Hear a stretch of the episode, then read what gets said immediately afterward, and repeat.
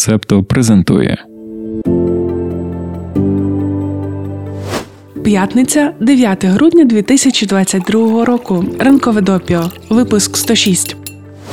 Доброго ранку. Цей випуск записано в Івано-Франківську. Якщо ти теж у цьому місті, то дай нам знати у коментарях. І, взагалі, за те, що ми мікрофони возимо у відрядження і поміж лекціями встигаємо заварити допіо, постав нам вподобайку або зірочку і рекомендуй цей подкаст своїм друзям та подругам у соціальних мережах. Нагадаємо, що ми хочемо досягти цифри у тисячу підписників та підписниць на Ютубі. Тож запрошуй до нас на канал. Дякуємо і давай переходити до огляду того, що робиться у світі.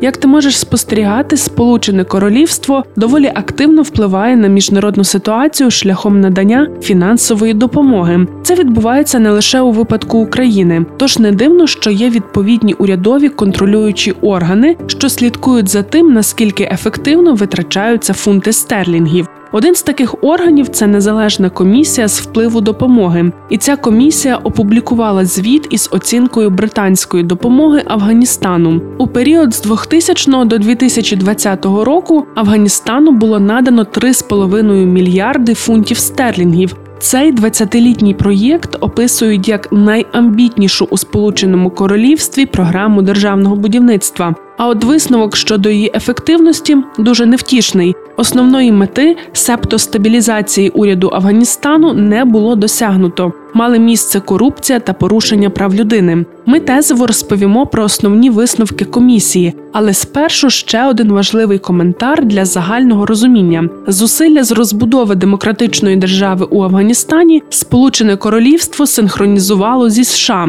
Власне, як ми зрозуміли, саме Сполучені Штати визначали стратегію дій. Ну а тепер про висновки незалежної комісії. Перше рішення про виділення допомоги на операції проти повстанців були помилковими, а зусилля зі зменшення гендерної нерівності по суті були марними, адже ймовірно, Талібан усе знищить. Друге, гроші були витрачені на досягнення надто короткострокових цілей США. На підставі численних інтерв'ю з високопоставленими британськими урядовцями було зроблено висновок, що Сполучене Королівство мало невеликий вплив на стратегію США. А із рішенням Сполучених Штатів виключити Талібан із будь-якого політичного врегулювання в той момент, коли цей рух був відносно слабким, британська сторона не погоджувалася. У продовження тези наведемо цитату зі звіту. Не бажаючи кидати виклик підходу США, Сполучене Королівство публічно пристало на наратив про неминучий успіх. Зобов'язання об'єднатися зі США призвело до того, що Сполучене Королівство було змушене інвестувати значні суми допомоги в процес державного будівництва, який, як показує власний аналіз, мав обмежені шанси на успіх. Як сказав один високопоставлений чиновник, якщо ми інвестуємо в державний об'єкт, який не викликає лояльності чи підтримки значної частини населення,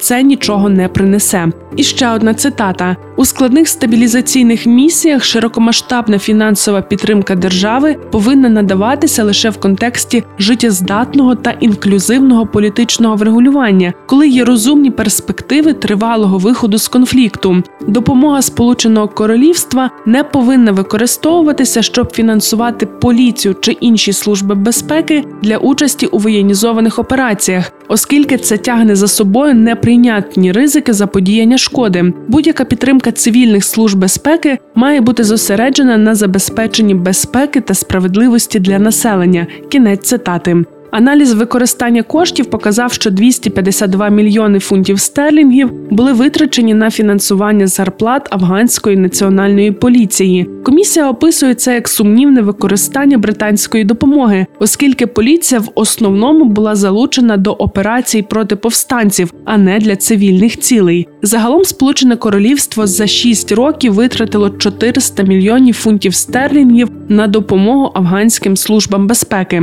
Зусилля служб служб, які курують питання міжнародної допомоги, припинити ці напрямки фінансування, були заблоковані на найвищих рівнях уряду. Великі обсяги фінансування були скеровані на слабкі державні інституції, що врешті спотворило політичний процес і сприяло корупції. Водночас створення паралельної інституційної структури для управління міжнародною допомогою в Афганістані знизило спроможність афганської адміністрації. Загальний висновок про причини невдачі програми допомоги Афганістану такий: Сполучене Королівство помилялося, витрачаючи стільки коштів на розроблені США цілі, включно з напіввійськовими заходами, які сприяли корупції та порушенням прав людини. Зрештою, Сполучені Штати самі усвідомлювали свої помилки, а офіційні особи визнали, що кінцевою причиною американської невдачі в Афганістані було не повстання, а ендемічна корупція. Цитуємо.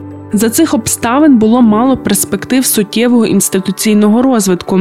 Департамент міжнародного розвитку оцінив, що центральні урядові установи в основному не змогли виконати свої повноваження, незважаючи на роки фінансової та технічної допомоги. Афганські лідери розглядали їх як вотчини для патронажу, а не як механізм просування суспільних інтересів. Кінець цитати. Сполучене Королівство у свою чергу застосувало переважно технократичний підхід до розбудови спроможності державних установ, зосереджуючись на внутрішніх системах і процесах, а не на їхніх стосунках з афганським суспільством. Афганська держава витрачала приблизно 11 мільярдів доларів щороку, але залучила лише 2,5 мільярди доларів власних ресурсів. У звіті комісії зазначено, що державі знадобилося б 35 років, щоб бути спроможною самі себе фінансувати. Втім, ніяких гарантій, що так би було, немає. Точно можна сказати, що афганська держава була б дуже залежною від зовнішньої допомоги. Ще у світі зазначають, що рішення США укласти угоду з Талібаном у лютому 2020 року, встановлюючи графік безумовного виведення військ США, призвело до необхідності відмовитися від більшості цілей програми допомоги Сполученого Королівства, незважаючи на серйозні витрати. До речі, про Талібан представники руху цього тижня заявили про першу офіційну публічну страту людини в Афганістані після встановлення управління талібів. Це відбулося у західній провінції Фарах. Стратили чоловіка, якого звинуватили в тому, що він зарізав іншу людину у 2017 році. На публічній страті були присутні більше десяти високопосадовців Талібану. Страту здійснив батько жертви злочину 2017 року. Підписуйтесь, лайкайте, залишайте зірочки та коментуйте. З Талібаном закінчуємо, але продовжимо про інших негідників. ПВК Вагнер. Російських найманців звинувачують у застосуванні насильства для стримування торгівлі алмазами у Центральноафриканській Республіці. Про це пишуть The Washington Post із покликанням на розслідування двох груп дослідників All Eyes on Wagner, що у Франції, та лондонський Dossier Center. Для початку трішки контексту. Цар є однією з найбідніших і найбільш крихких країн світу. Колишня французька колонія. Вона стала незалежною в 1960 році.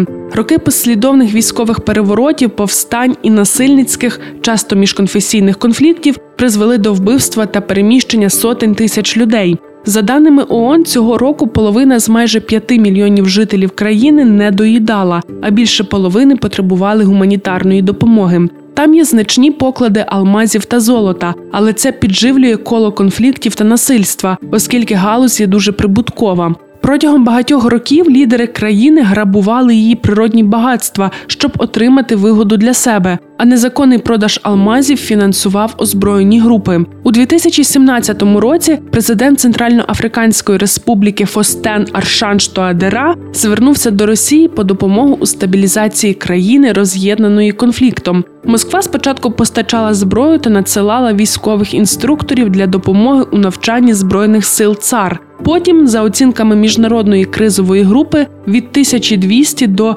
2000 найманців Вагнер прибули до ЦАР. В останні роки Організація Об'єднаних Націй і правозахисні групи звинуватили вагнерівців у причетності до тортур, страт без судів і масштабних грабежів. Діяльність ПВК Вагнер в ЦАР є частиною значно ширших зусиль цієї компанії в неофіційному просуванні геополітичних цілей Росії в Африці, а також забезпеченні вигідних контрактів. Росія вже давно намагалася вловити зростаючі розбіжності між деякими африканськими урядами та їхніми традиційними європейськими союзниками, щоб посилити свою присутність у регіоні. Навіть ми у допі вже декілька разів розповідали про діяльність ПВК Вагнер у різних країнах Африки. Зокрема, точно було про Малі та Сирію. За даними Центру стратегічних і міжнародних досліджень у Вашингтоні, протягом багатьох років російські найманці закріпилися у 18 країнах Африки.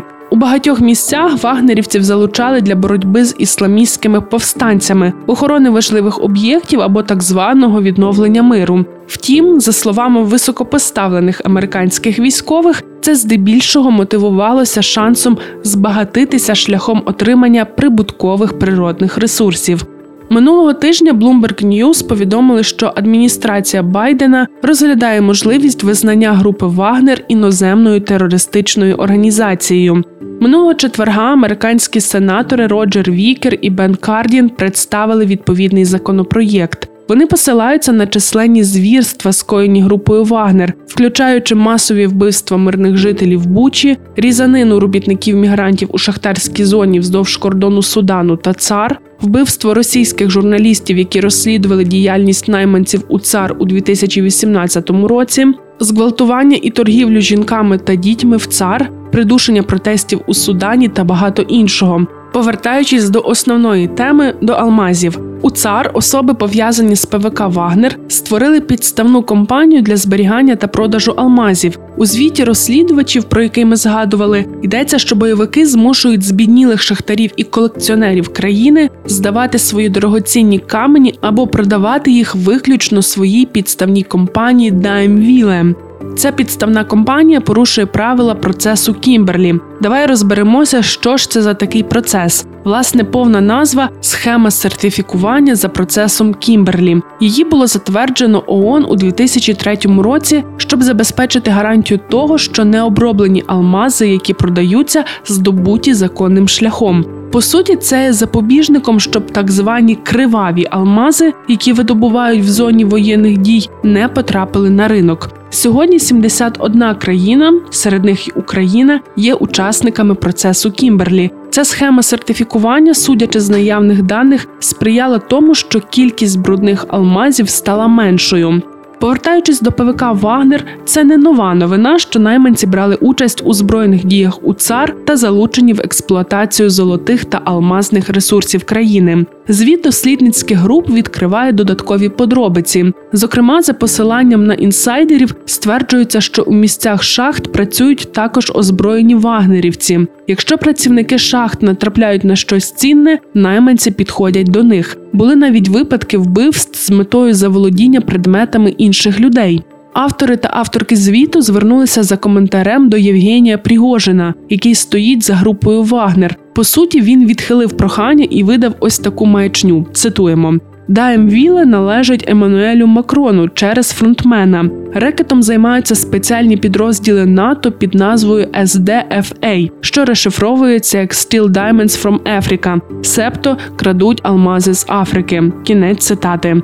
The Washington Post також звернулися до Пригожина по коментар, і їм він сказав таке: все, що ви перерахували, є голослівною західною пропагандою. Ми вже представили свої звіти, в яких зазначено, що російські інструктори та інші громадяни РФ ніколи не здійснювали вище зазначену діяльність, а саме ніколи не займалися продажем алмазів із зони конфлікту поза нормами процесу Кімберлі та не брали участі в масових вбивствах і нападах на цивільне населення. Кінець цитати. Ну, ти розумієш, так ситуація традиційна, чого крім брехні очікувати від росіян. Автори та авторки звіту також зв'язалися з Даймвіле та особами, які працюють на групу Вагнера в цар, але вони не відповіли на запити про коментарі.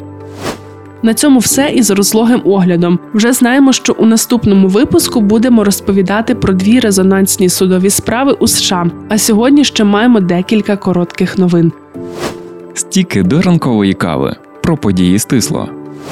Державні змі Ірану повідомляють про скасування поліції моралі. Це сталося після місяців протестів, що розпочалися як реакція на смерть молодої жінки, яку затримали за ймовірне порушення суворих ісламських законів про одяг. Медіа у цій новині посилаються на слова генерального прокурора Мохамеда Джавада Монтазері. Теократичний уряд країни не підтвердив і не спростував скасування. У своєму публічному листі Бадрі Хосині Хаменеї, сестра духовного лідера Ірану Алі Хаменеї, зреклася свого брата і закликала владу скласти зброю. Цитуємо: вартові та найманці Алі Хаменеї повинні якнайшвидше скласти зброю та приєднатися до народу, поки не стало пізно. Мій брат не чує голосу Ірану. Він помилково сприймає слова своїх найманців і прихвостнів за голос народу. Кінець цитати. Лист був опублікований на сайті сина Бадрі. Вівторок законодавці та уряди Європейського союзу досягли згоди щодо заборони імпорту продуктів, які сприяють вирубці лісів у всьому світі. Тепер попередню угоду має ухвалити парламент ЄС. У випадку позитивного рішення компанії будуть змушені перевіряти, чи товари, які вони продають у ЄС, не призвели до вирубки та деградації лісів у будь-якій точці світу станом на 2021 рік. Компанії повинні будуть продемонструвати, що товари, які вони імпортують, відповідають правилам країни походження, зокрема щодо прав людини та захисту корінного населення. Рада корінних народів Тайваню присудила полеглому на війні в Україні тайванському воїну окремого стрілецького батальйону Карпатська Січ Джонатану Ценгу свою головну премію за внесок у демократію, свободу, справедливість, а також героїчну відсіч росіянам. В Індонезії таки прийняли новий кримінальний кодекс, заборонивши позашлюбний секс і обмеживши свободу слова й зібрань. Закон поширюватиметься не лише на громадян та громадянок країни, але й приїжджих іноземців. Тож шоковані не лише правозахисні групи, але й туристичний сектор країни, який залежить від потоку відвідувачів на тропічні острови. Законотворці ж привітали результати голосування, пояснивши їх як десятирічну спробу замінити нідерландські колоніальні закони, що ще залишилися частиною національної системи правосуддя Індонезії. Король Нідерландів доручив провести незалежне дослідження ролі королівської родини в колоніальному минулому країни. Розслідування проведуть троє істориків та експерт з прав людини. Воно триватиме три роки і охопить період з кінця 16 століття до постколоніального сьогодення. Окрім цього, пізніше у грудні уряд Нідерландів збирається вибачитися за свою роль у рабстві під час колоніального періоду історії. Очікується, що буде виділено близько 200 мільйонів євро на фонд, що сприяє обізнаності про роль колоніальної держави в рабстві. 27 мільйонів євро скерують на відкриття музею рабства. Раніше цього року Центральний банк Нідерландів вибачився за свою роль у работоргівлі та заявив, що фінансуватиме проєкти із підвищення обізнаності про рабство та пом'якшення його впливу на людей. Нідерланди відігравали важливу роль у світовій работоргівлі з 17 століття до тих пір, поки не скасували рабство наприкінці 19-го. Демократична партія США зміцнила свою більшість у сенаті, оскільки кандидат від демократів Рафаель Ворнок переміг на виборах у Джорджії. Його вже привітав президент США Джо Байден, заявивши, що виборці Джорджії стали на захист демократії. Тепер розподіл голосів між двома партіями у сенаті буде 51 до 49. Це було ранкове допіо, 106-й випуск з Івано-Франківська. Сьогодні ми прощаємося, але вже починаємо готувати наступний епізод. Бережися і почуємося. Ви прослухали подкаст Ранкове допіо. Шукайте септо в соцмережах, діліться враженнями та розповідайте іншим.